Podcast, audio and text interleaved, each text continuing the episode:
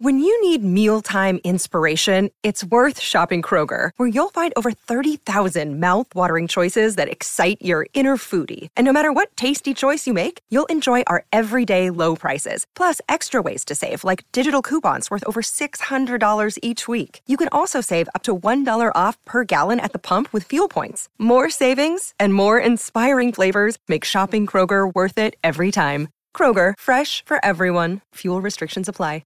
Another day is here, and you're ready for it. What to wear? Check. Breakfast, lunch, and dinner? Check. Planning for what's next and how to save for it? That's where Bank of America can help. For your financial to-dos, Bank of America has experts ready to help get you closer to your goals. Get started at one of our local financial centers or 24/7 in our mobile banking app. Find a location near you at bankofamerica.com/talktous. What would you like the power to do?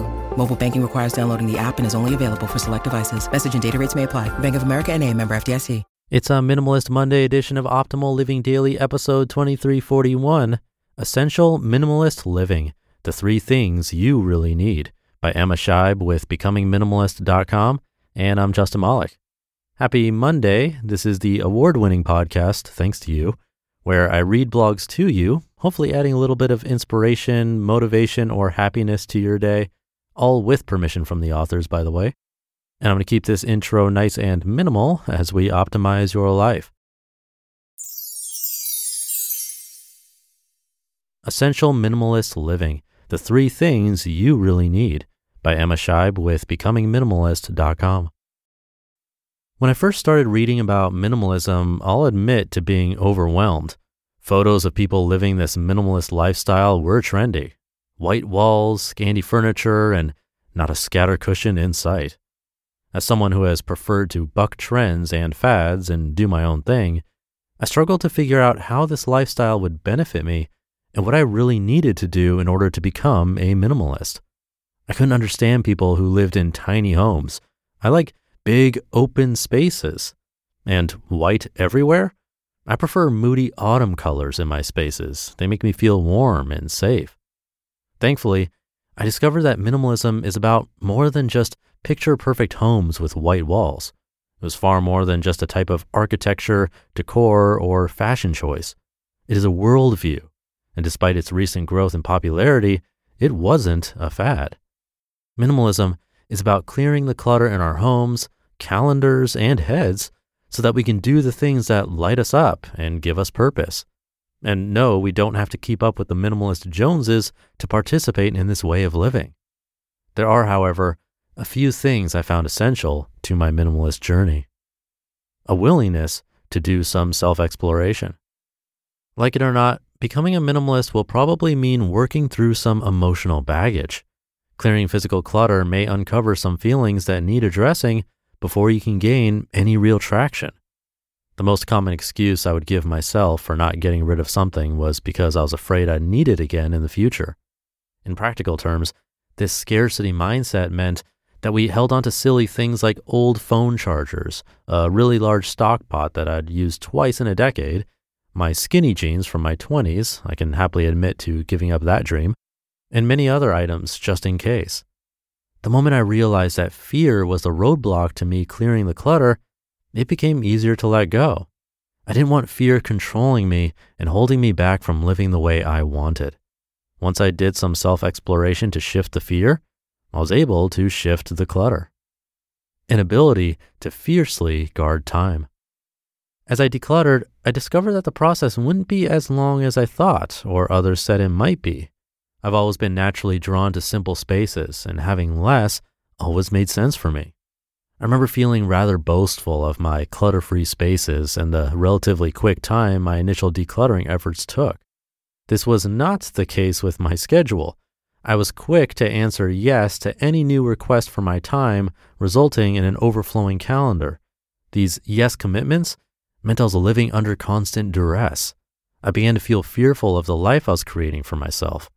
I couldn't articulate it at the time, but looking back, it felt like I was a character in a scary children's book on the run from a monster, my own personal busy monster.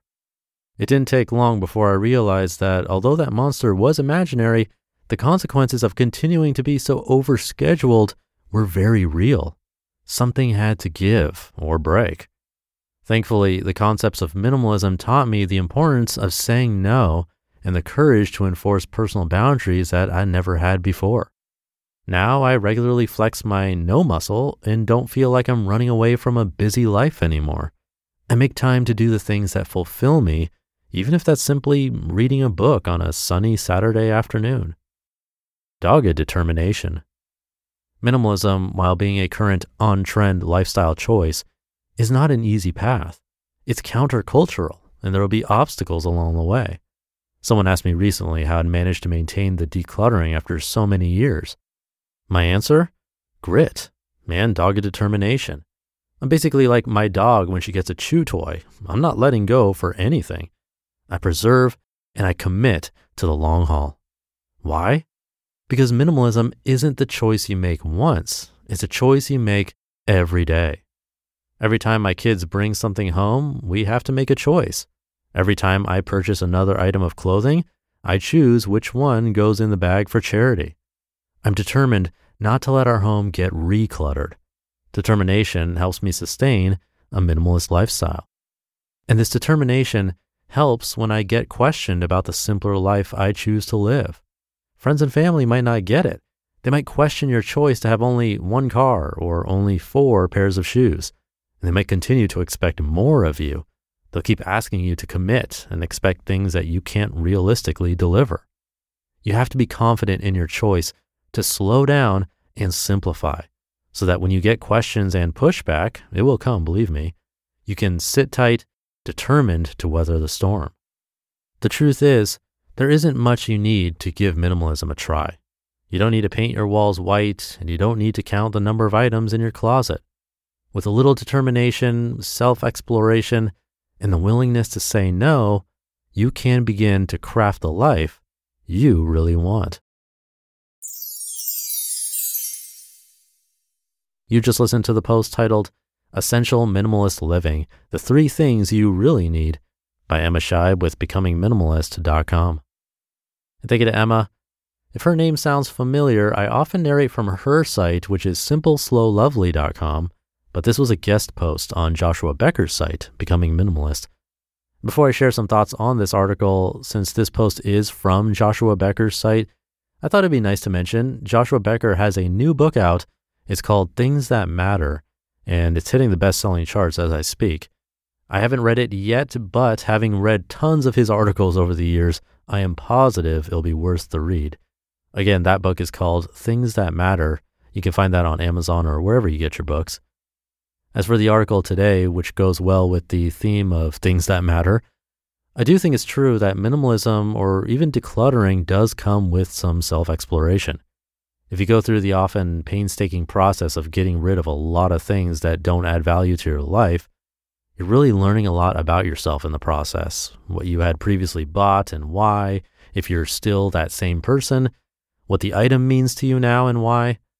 Because when we really think about it, I'm sure we only see a handful of items we own on a daily, consistent basis.